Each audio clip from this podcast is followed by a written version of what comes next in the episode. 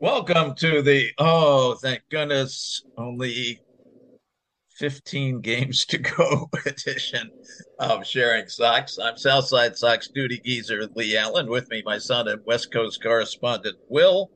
As we count down to the possibility of 100 losses, we're recording on Friday after the first devastation at the hands of the Twins.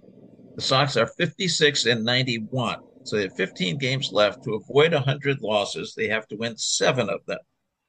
They have 3 left against Minnesota, then 3 each against Washington, Boston, Arizona, and San Diego. Kind of a schedule in there. Nobody who's desperately fighting, although Arizona is still definitely still trying to make the playoffs, yeah. So they're the only one really in that position. But at any rate, what you think 100? You think I can make 100? I think there are very few things that we can be certain about in life, right? We've got death and taxes being the two most iconic certainties in life. I'm going to throw in a third one here, which is the White Sox lose 100 games. Dakota. I don't see a world where they don't. And I mean, of course it's possible, but every team you listed, despite how they don't necessarily all have a lot to play for, they are all better. So I just even don't. Washington, which is playing pretty well lately. And can you believe that we are saying that the 2023 Washington Nationals are better than us? That is a team that I thought was like just a bunch of little leaguers this season. They threw in the towel as hard as anybody but Oakland and Kansas City, and even Kansas City not as much. But Washington was a team where I thought, man, they could lose 130 games, and here they are better than the White Sox. I think there's almost no way the White Sox escape this season without 100 losses. I just don't see it happening. Dakota, there's not a Dakota today. I checked. Lately, they've only been doing every 2 or 3 days. So it was before the 10-2 shellacking by Minnesota on Thursday night, the 14th. Dakota had them at 99.9 because they do tenths. So I think that probably rounds to 100. What's the point of giving a 99.9 projection? It's just the way the computer throws it out there. Hey, maybe I'll be wrong. Maybe they'll end the season at 99.9 losses. I don't know. I could be wrong. It could be the last game could be called in the 8th inning or something. Yeah, exactly. Goes down as a partial. Yeah. So we march on. Who knows what's going to happen? I looked at some team stats, just for their rankings. Runs per game, 25th. This is on the batting side. Homers, we always say, wow, if they got homers, we got the homers, we do better. Well, homers are 20th, so that's not good, but not bad. Stolen bases, 23rd. Bases on balls. Well, we know that one. 30th by 25. Wow. 25 fewer walks than Kansas City.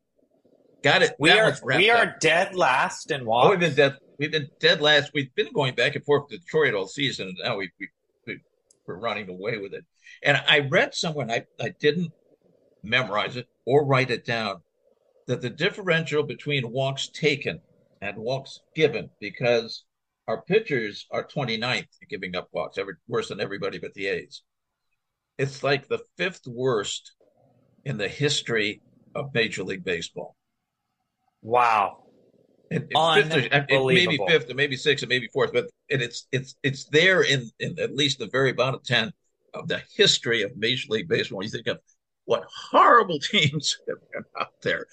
Wow. That is truly pathetic.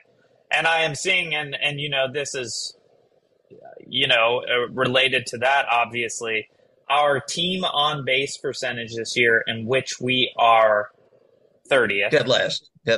Is under 300. Yes. Under 300. We're not talking about batting average. The Atlanta Braves team batting average is only 18 points lower than our team on base percentage. And that and we're is not, insane. And it's not because of the 3 true outcomes, because the OPS is 29th in the majors. Again, the A's, which you can see by the A's.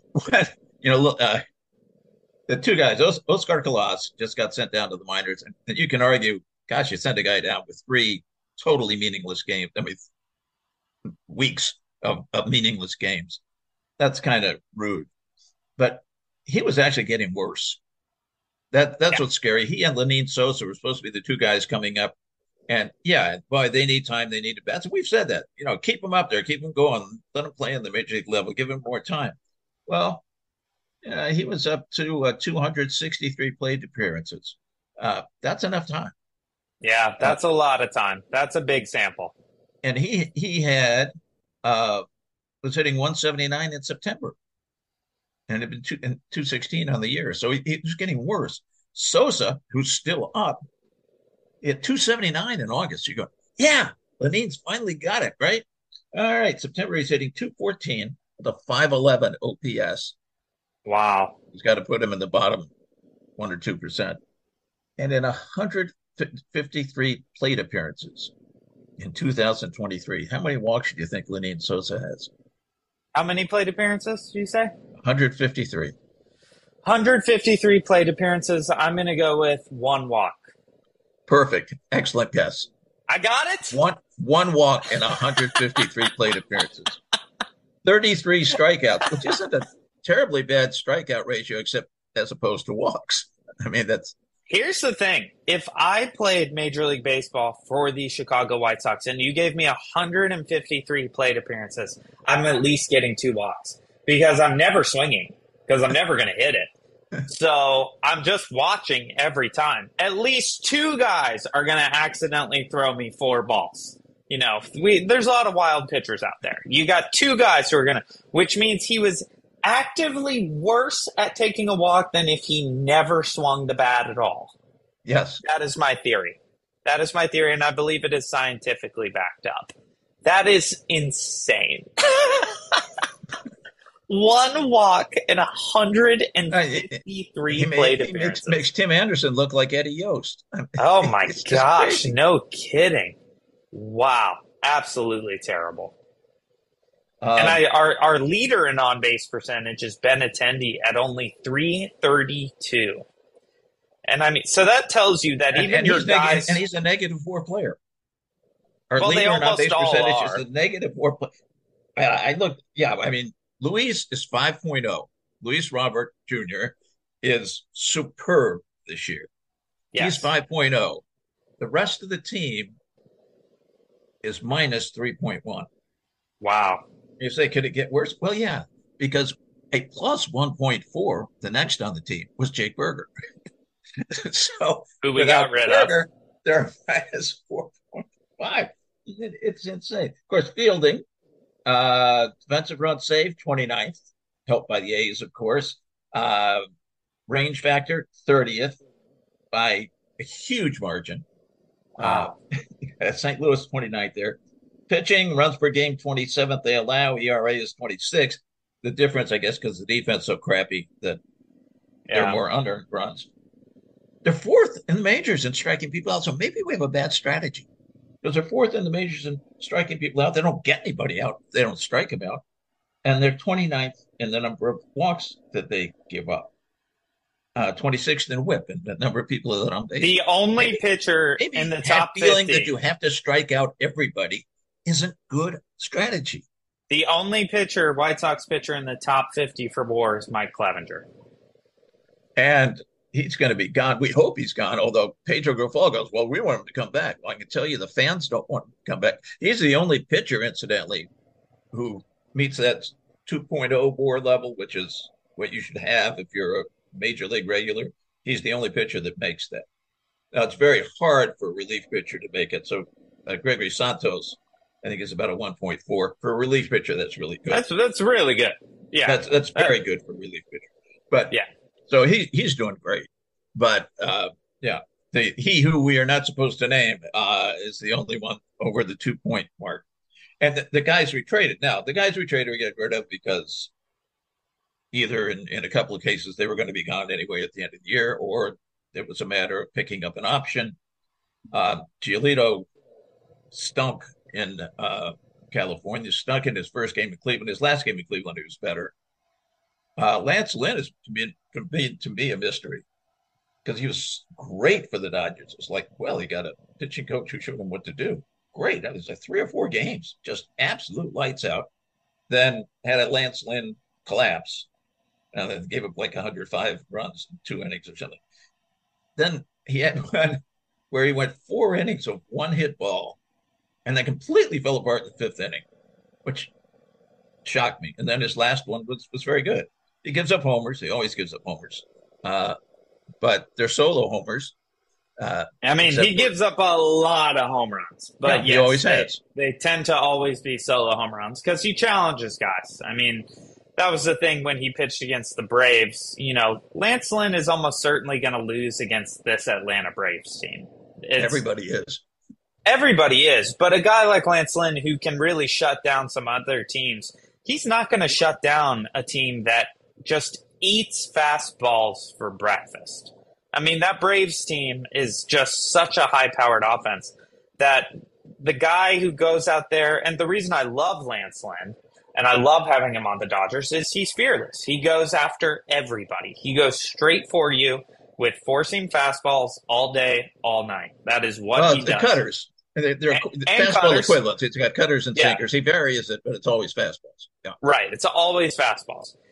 That works against a lot of teams. It's not going to work against that Braves lineup. And that was proven. I mean, they destroyed him. But he was going to be destroyed by the Atlanta Braves. It's just what was going to happen. One thing was interesting. Remember, early in the season, and we talked about it at length because we both happened to watch that game.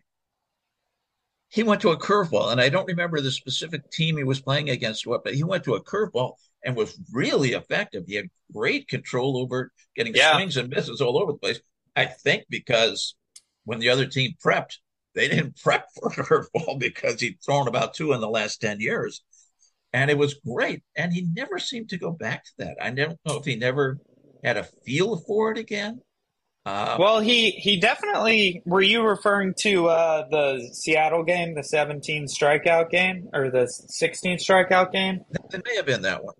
Yeah, because the curveball was absolutely elite that night. Oh, it was just a boom off a table, yeah. Yeah, and I mean, that's why he tied the White Sox strikeout record or broke it. I can't remember if he broke it or tied it, but he had a curveball that we've almost never seen from him. It was absolutely spectacular, and I have no reason for that because he hasn't thrown it much for the Dodgers. He's gone back to throwing mostly variations of the fastball, either the cutter, the sinker, or a four-seamer, and he has not been throwing a ton of curveballs for the Dodgers again. So I don't know if that was just a thing that was going very, very well that night, and he wanted – he sort of lost it after coming over, or, you know, I've been around him at the Dodgers quite a bit, and I've seen him working with Mark Pryor. I've been spying and seeing, you know, quite a bit of conversation about grips on the ball. I've seen them watching a lot of footage of hand grips on the baseball. So I don't know. But he has looked, with the exception of the 1.5 outings, he has looked like the Lance Lynn that we've all seen over the past 10 years of his career in Los Angeles, which is huge for the Dodgers, who are completely depleted in the pitching category. I do know, too, Lance Lynn is he's a big mound guy. He is a big guy where it is very important how the mound is packed, which, you know, often this is something I actually didn't think of. It's kind of an interesting baseball thing in terms of home field advantage or a pitcher feeling better at home than on the road. I didn't really realize this, that the mound is packed specifically for the starting pitcher in the way that they want it that day, which makes sense. It's something I should have just assumed, but I didn't realize how specific it was. And I know Lynn, because of his size and his weight, he tears up the mound pretty intensely. You see him. He is constantly fumbling with the dirt in his landing spot. So I haven't looked at his road numbers. I would think that he's got significantly worse road numbers because road road starters are at a pretty intense disadvantage that I didn't really realize how much of a disadvantage it was, because the mound is set up and packed for the home starter at all times. So you can get out there with a pretty funky mound in some ways if the home starter prefers a mound that is packed very differently from the way you would prefer it. It's just an interesting little baseball nuance that I think a lot of people don't think about. Much more so than the home plate area. The mound is very specifically packed with specific types of dirt.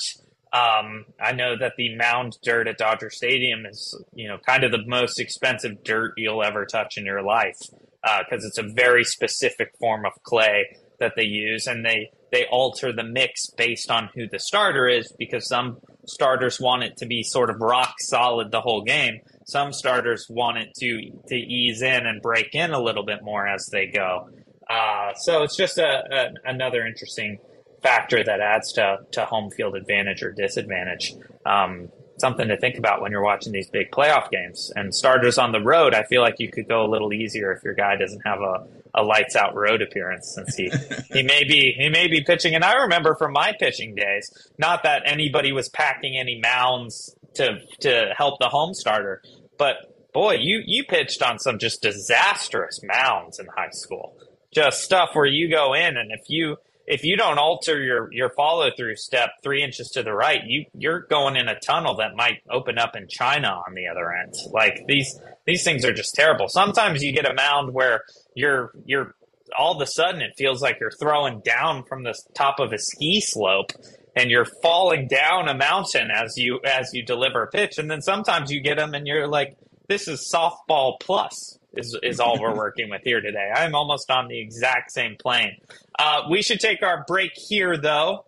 Come back, talk a little bit more. I know you wanted to talk about Oscar Colás's fundamentals, possibly something that got him sent down as well. And we can, talk about what can change to make this better. I think we need to get into, okay, what do you do now? If you happen to be a total blithering idiot who got promoted to general manager. Yes, absolutely. So let's take a quick break, and we will be right back on Sharing Sox.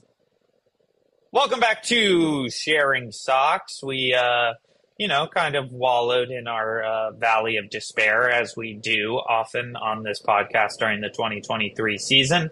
But there's going to be, believe it or not, a 2024 season. Which is too bad. Which is kind of too bad, because so we're looking at, we just broke down the numbers in the first half. The White Sox, I think our best scenario was we were 20th in Major League Baseball on something. Maybe it was home runs, I think. And in most cases, we are in that 28 to 30 range.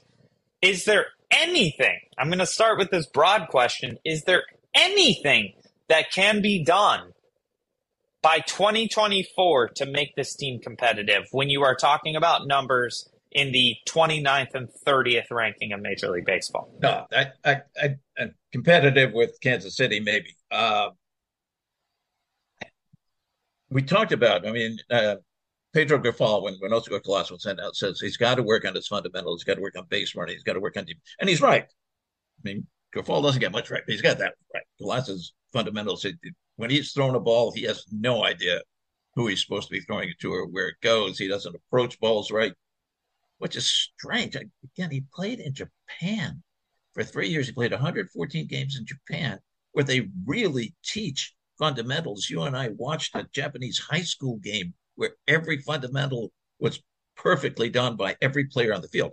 Granted, it was the equivalent of a state championship, but still. They were high school kids. But still, I mean, it looked like that old video you would see of Fred McGriff being like, I'm going to teach you the fundamentals of baseball, and which was a great video, and the fundamental work, and it was spectacular. Those kids all looked like the instructional video, Fred McGriff's instructional video. Well, yeah, and I think a couple things have there. One, it's typical of Japanese ball players, as you saw in the World Championships, this baseball spring classic, but also watching, if you watched Little League World Series when they've had teams in it, even the 12-year-olds know exactly what to do. Maybe they can't do it, but they know what to do.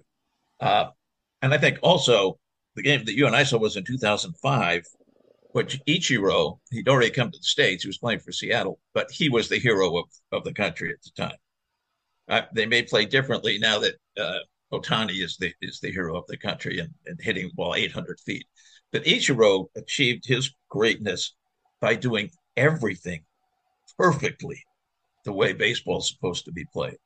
Have you seen the video of Ichiro standing behind the mound, and they've put up 3 sticks at home plate, and he knocks them down in order on the first try? And then the even more impressive one, he's in the infield. They've put a trash can in the outfield up towards the wall. He throws a ball. He knocks the lid off the trash can with the first ball. Before the first ball even lands, he throws the second ball. The first ball knocks the lid off the trash can. The second ball goes in. I mean, I have not seen it. That's amazing. Best fundamental baseball player in the history of the game. And I think so. I agree. I do think we're actually still in the Ichiro era, because the guys like Ohtani and the young professional players, they're coming from the Ichiro era. It's now going to be the kids growing up who are looking up to Ohtani. But they're also always going to look up to Ichiro. Ichiro was not some,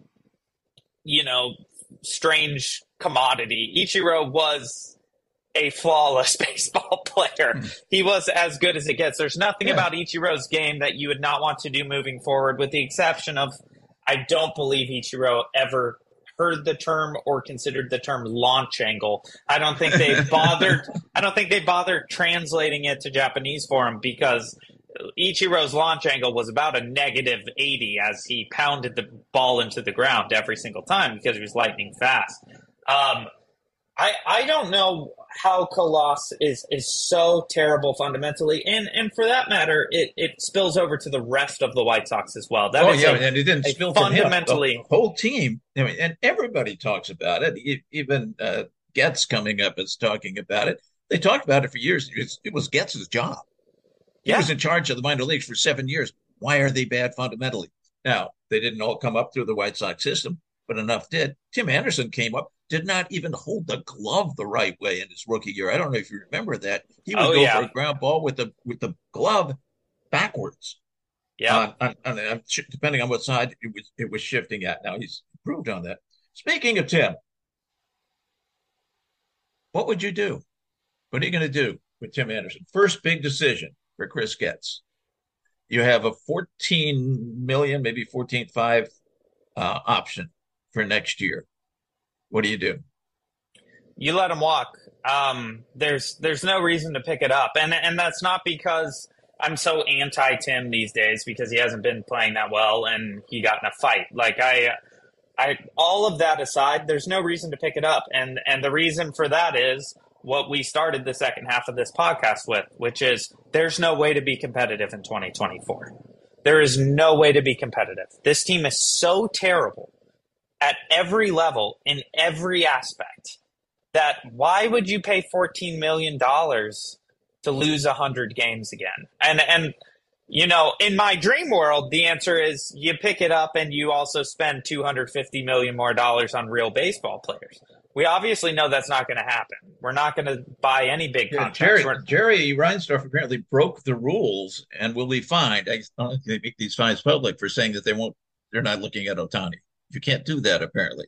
That's part of the union contract. You can't go out and say we're not going to look at a guy. So because they could use it for leverage, and now you've compromised leverage. Yeah. Well, Jerry Reinsdorf saying we're not looking at Ohtani is like me everybody saying knew that. He didn't really need to say that's it. Like me saying, oh, I'm not looking at buying a Lamborghini right now. Like, of course I'm not. Ridiculous.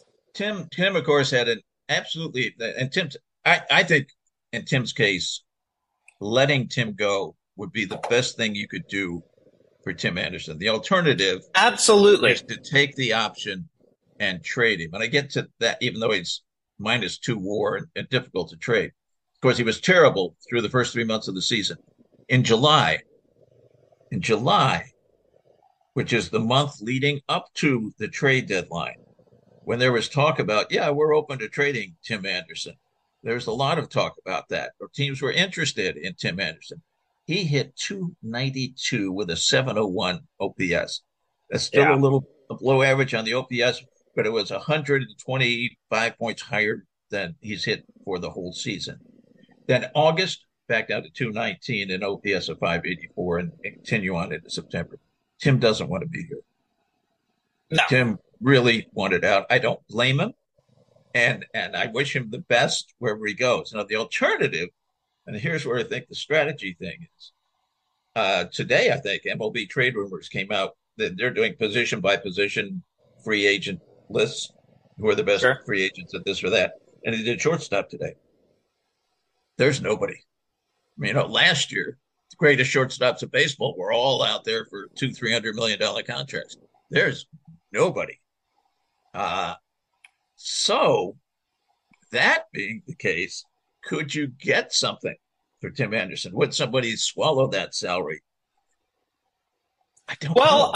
I mean, I do think that the answer to that is yes. Do I think it's going to be anything amazing? No. I don't think you're getting anyone's top prospects for Tim Anderson on a $14 million deal. That being said, $14 million for a decent shortstop is not expensive. That is just not where we are money-wise these days. You're talking about places where people have shortstops on 10-year, $300 million deals. So $14 million, I think Tim actually could be a very good player again for not the White Sox.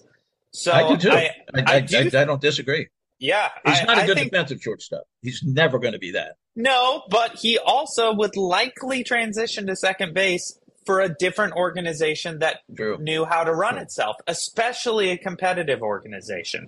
If he were to be traded to a team that has a chance of winning, I actually think Tim would go to second base, no complaints, just like Ahmed Rosario did when he came over to the Dodgers this season, which brings me to a fundamental thing, which I'm gonna talk about this.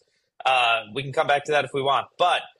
So I've worked for the Dodgers. I won't get into what capacity, but I am there all the time, and I see a lot of the practice. And I have seen Ahmed Rosario on the field for hours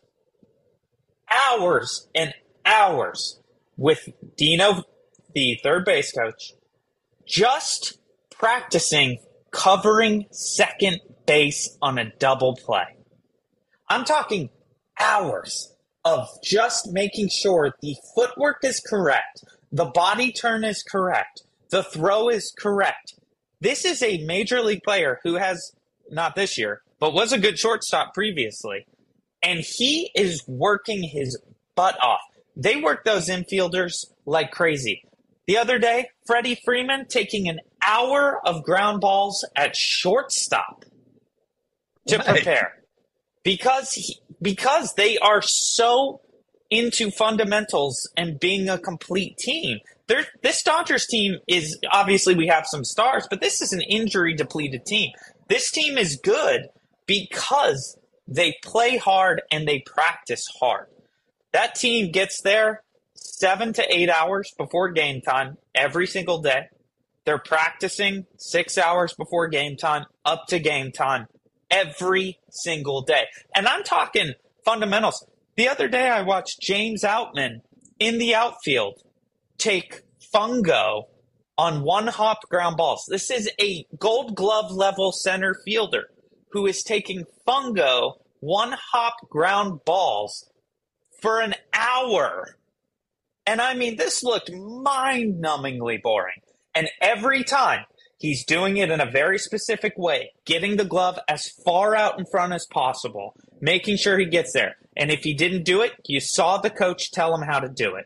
You saw him correct it. You saw him shake his head. Nope, not far enough. Didn't get the glove out far enough.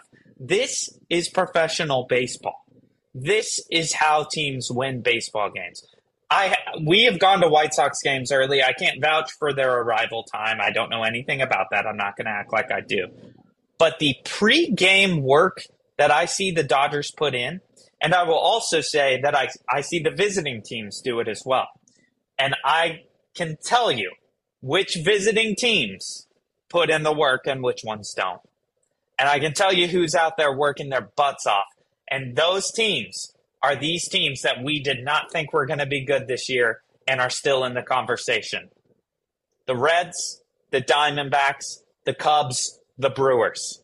Those teams are out there for hours in the outfield practicing fundamentals. The Reds, the freaking Reds, they have cones set up in the outfield before games on the road and are doing running drills like a little league practice. I mean, it's unbelievable the work you see these guys put in. I have never seen anything like that when we've gone early to White Sox games. You barely see guys stretch. And yet I'm here watching. I'm seeing Clayton Kershaw, who is an anomaly in terms of work ethic. He is famous for his work ethic. This dude's out here doing what is it? Kinesthetics. He is out there just doing baseline to baseline run touching at noon on a 7:00 game day that he's not pitching. And it's 100 degrees. And it's 100 degrees outside. The other day, I'm walking through the ballpark. Brewstar Gratterall is running the warning track the entire time I'm there in 90-degree heat in hoodie and sweatpants. This is a dude who is a relief pitcher who pitches one inning every now and then. Now, granted, his ERA is, I think, $1.30. So whatever he's doing it right. But this is how teams win and play outside of their means, which is what we're seeing from the Reds. It's what we're seeing from the Diamondbacks. It's what we're seeing from the Cubs. It's what we're seeing from the Brewers. I'll tell you a team that noticeably was not doing these things, the San Diego Padres. And oh, wow. And what do we see from the San Diego Padres? Complete dysfunction and fundamental breakdown of baseball. And that is what you see from the Chicago White Sox as well. And I cannot tell you how much my mind has been blown watching these elite Major League Baseball players practicing for hours every single day. Freddie Freeman, who I believe still doesn't have an error, I've seen him take more practice at shortstop because he wants to get better. And you get better playing shortstop than you do just playing first. He wants to get better at his job. This dude has no errors and is an MVP candidate. And he's out there wanting to get better at baseball every day. Just turned 33, and he's out there trying to get better every single day. We don't have that on the south side of Chicago. We don't have guys who are trying to get better. I mean, there are probably some individual, circumstances where they're doing the work on their own. But you don't see it at a team level. You don't see it. And that's Chris Getz. That trickles down from Chris Getz and his old job as well. If you're not seeing it at the major league level, I find it hard to believe you were seeing it at the minor league level. Now, I know the Dodgers are famous for their treatment of minor league players and their quality treatment of minor league players. So my guess would be that this is expected of these players all the way down through the farm system, this kind of work ethic. When they get to the major leagues, they are doing the same types of drills and work that you would expect to see in the minors, in the college level, in the high school level. It has really blown my mind, really impressed me. And then when you see the road teams doing it, it just makes me even more bummed out about this White Sox team and what they could have been. I do believe that this team did not put in the work, just did not put in the work. And it's trickled down from ownership through bad operations, through bad management, through bad coaching, into bad playing. And that is just how it works. You do not have a lousy tier that trickles down into great baseball. It doesn't happen. It doesn't happen anywhere. You're talking about the more visible part. And what part I would find most interesting to find out is that what you can't see, which is the mental part. Because so much now, you have so much video to work with. You have so much knowledge of every pitcher's his slider breaks down 3 inches and over 8 inches, and that's what you got to work for. That's where you got to be aiming if you see that spin on the slide. That there's so much out there in the way of information. And I know the Dodgers, because I saw this, they have an entire department in Arizona of kinesiologists working on everything about muscle memory and muscle development and whatnot. And people talk about that with Sox all the time. They lack the kind of departments and research that other teams are doing regularly. It's not with the Sox. But I'd be curious as to whether regular White Sox players, whether the guys, obviously they do look at video, but how intensely do they look at it? How much do they look at it? I can remember games, and I don't know why I was watching it, but J.D. Martinez, who was one of the better hitters of our era, striking out and being really, really ticked off and going back in the dugout, grabbing an iPad or a Kindle or whatever it was, and just going. And he was de-aging. So by the time he was next at back, I mean, he was still looking at every pitch that the pitcher threw and how he threw it and what he may have done wrong. Absolutely. I don't know if that happens with the White Sox. I don't either. I don't. And I certainly don't see any of it, but of the stuff that I can't see, I certainly don't sense that any of it's happening. If you're not going to pay to make your organization better, your organization's not going to get better. And this organization is not going to get better under Jerry Reinsdorf. I'm making the bold prediction right now. This team does not see a pennant under Jerry Reinsdorf, period. Now, period. Pennant would refer only to winning the AL Central. Correct. Do you stand by that? Yes, that is what I mean. Horrible as the division is. Under Jerry Reinsdorf, this team does not win a pennant. It just will not. I think it's very possible. I think they could be fifth. I think they could be fifth in the worst division of baseball next year. And this is going to remain the worst. I had hopes for 2025, but after the Getz hiring, I don't think 2025 either. Because what do you have going for you in 2025? Luis Robert and Dylan Cease. Dylan Cease, who went from being an elite ace to one of the worst starters in Major League Baseball. Like, he's terrible. He's terrible. The only starting pitcher we have that's worth anything is Voldemort, he who shall not be named. And he's not that good. He's okay. I mean, what do you have? Look, all I can hope for these White Sox players that I do like Luis and Tim, I just hope that they get to go somewhere else. I do. I hope they don't get Mike. I hope they don't get Mike Trouted into it. Being traded. I mean, obviously, he'll be a free agent at some point. But I just mean after free agency, because if Reinsdorf still, I know he's not a free agent for a few years, but if Reinsdorf is still the owner of this team in a few years, I just hope Luis Robert goes to a team that actually has leadership and focus and training and because he's elite. Luis Robert is an elite baseball player. Absolutely. If he were on a real team, if he were on an actual good team with good coaching, good leadership, good management, good facilities, good training staff, he is a over 300, over 40 home run, Gold Glove every year for the next 5-6 years. There's no doubt in my mind. He is an elite baseball talent. He is one of the best players in the game, and I think a lot of that potential we haven't seen yet. I think he is just getting better and better on his own, because I don't think anybody's helping him do it. I think he's just that good of a natural talent. If he can get off this team and get to a team that knows how to play baseball and knows how to coach baseball, I think you're talking about a perennial MVP candidate. He's not without weakness, and his one weakness, as we know, is chasing sliders. Yeah. I mean, that's a weakness for all Major League players against a really good slider, but he chases some pretty bad sliders. Yeah.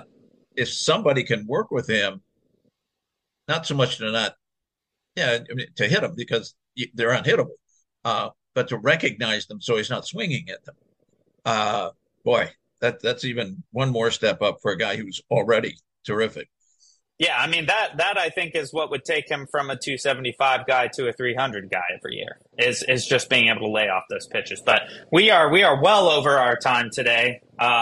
This was a delightful post-mortem of our not even dead yet season. Although I will say thank you to the Chicago White Sox. They did choose to get eliminated on September 10th, which is my birthday. So it felt like a really lovely little birthday gift to me that I got to see the big Instagram post that says eliminated from ESPN. Really, really charming way to bring in this 37th year of my life. But that is all the time we have for today. Thank you so much for listening, and we will catch you next time on Sharing Sox.